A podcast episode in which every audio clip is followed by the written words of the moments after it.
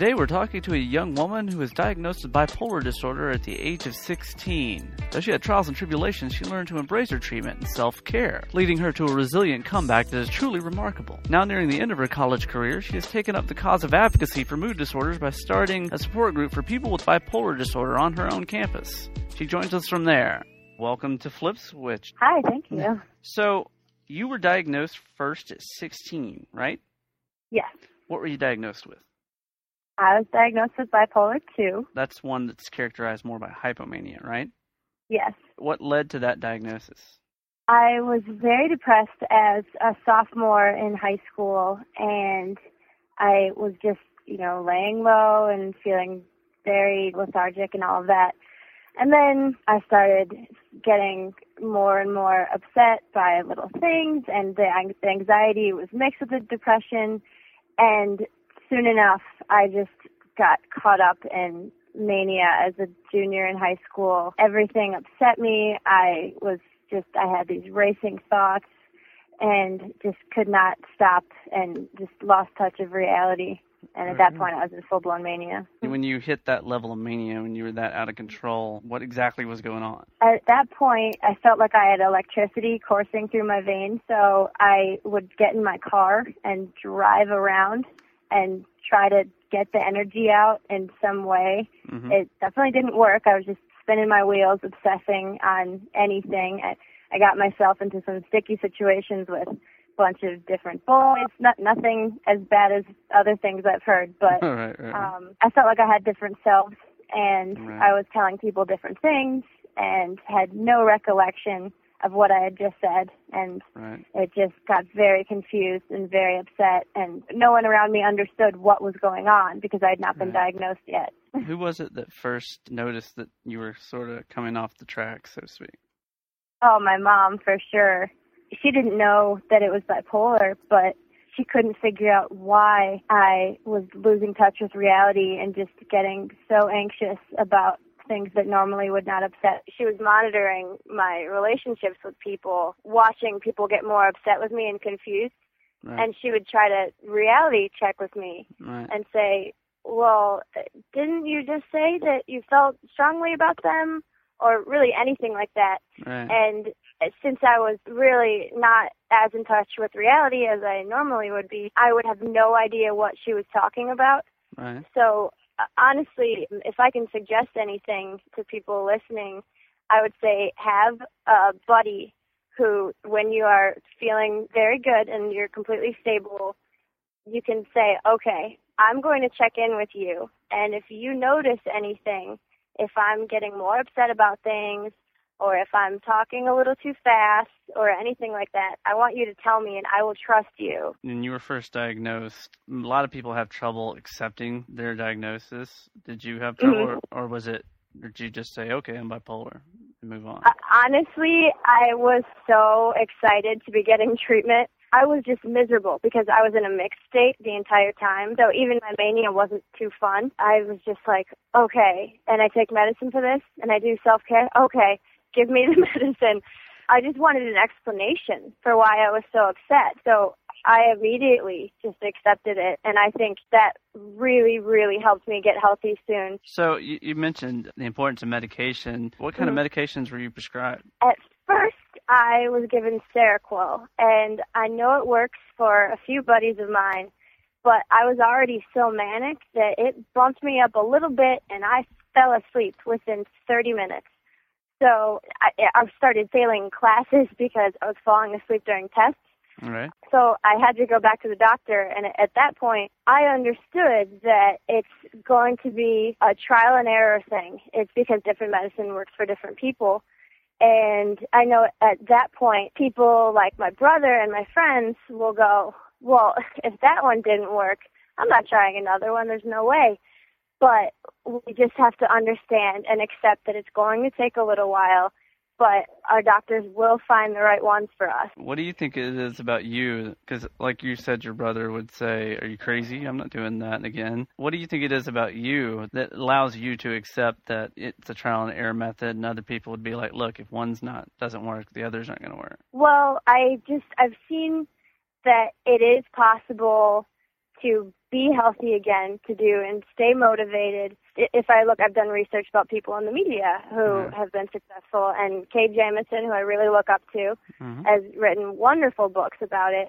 And I just think I, I've been so focused on what I can do when I'm not feeling so horrible that I'm just willing to do anything to get back to where I was. And I understand that some people will say that medicine is a crutch, but it's just bringing us back to where we should be. We'll hear more of the interview later on in the show, where our guest talks about her own experience with advocacy and setting up a support group on her own campus.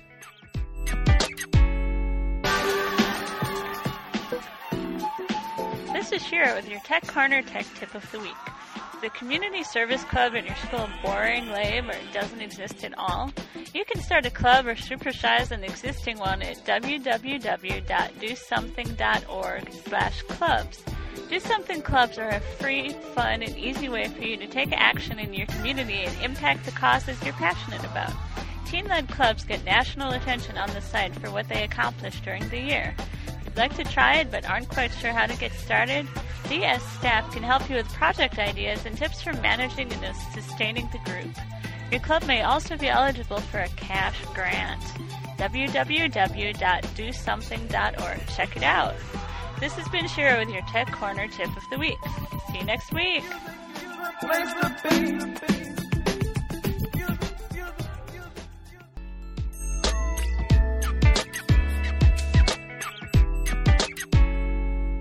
You had to pinpoint one thing that's helped you more than anything in kind of your fight with bipolar disorder, what what would you say that was? I suppose I can just wrap it all up and just say self care in general, with the many different elements to it. Now, a lot of people, the strange thing about self care is that a lot of the things that people are supposed to do to take care of themselves are pretty, in some ways, obvious, but yet people don't do them. What is it about you that's made you able to kind of embrace self care when other people just don't seem to, even knowing that they should, like, say, not stay up all night, say, no, I've got to do this? What makes you different than other people who, for some whatever reason, aren't able to do it?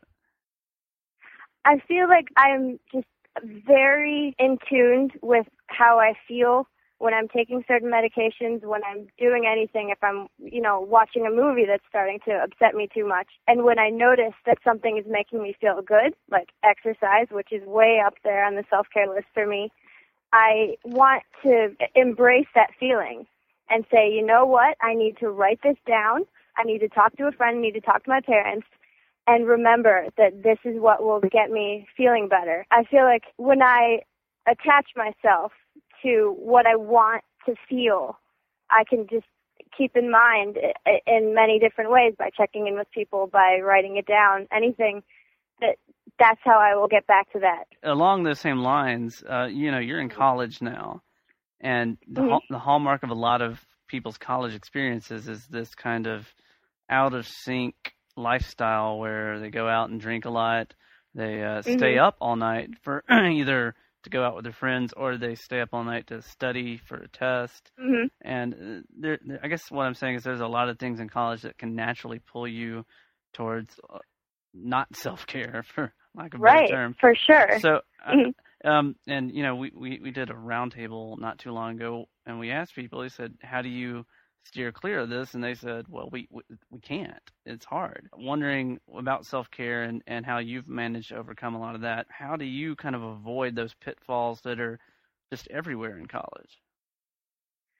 Well, I think I've actually I've never drank or smoked or anything. Uh, once again, I'm just so aware of what's going on around me, and I just say, look, maybe some people can drink alcohol and feel okay the next day, but we just have to accept that that's not going to work for us. That is going to offset the medication. It's going to offset anything we're doing right now, relationships with people. And I, I know it's hard to maybe avoid people who are doing that and getting wasted all the time or uh, obsessively studying all the time.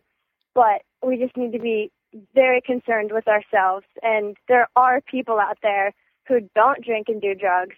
And there are people who understand that sleep is more important than getting four more hours of studying in. Staying in the the idea of college, um, in the past, I guess 10, 15 years, there's been a movement to provide services more for people who have not just physical disorders, but emotional, uh, mood disorders, and other types of psychological disorders. Did you take advantage of any of the resources available on, on your campus? Yes, I, I definitely started seeing a counselor. I've actually used the services to help me set up any support groups just in case kids feel more comfortable talking to another student about what's going on with them. And I, I stay closely affiliated with the school and, and, you know, make sure they know this, this isn't a replacement for it but just to provide another means of support. And in turn, that, that helps me by you know staying connected with people and helping them out. Along with that, you, you said that you you know quite a few people who have been on other medications like Seroquel. Mm-hmm. So through your support groups, do you know a lot of other people who have bipolar disorder?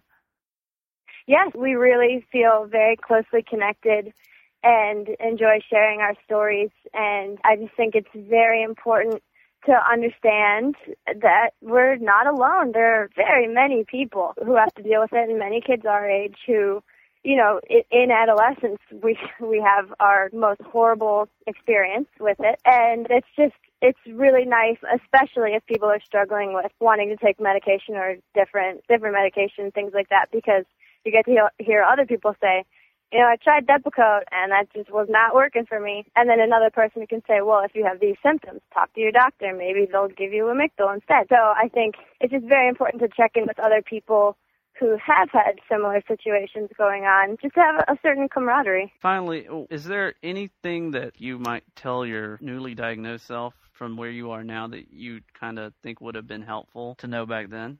At that point, I really did not think I was going to be able to get into any college or that I was going to be able to rebuild any of the relationships that I was destroying all over the place.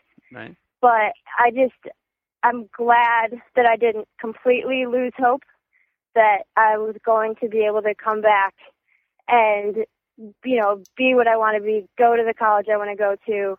And really, it is possible to repair those friendships most of the time and, and just accept that it's going to be okay. I felt so lost, but I wish uh, my little self knew that it's really it's not so hard once you get over the hump.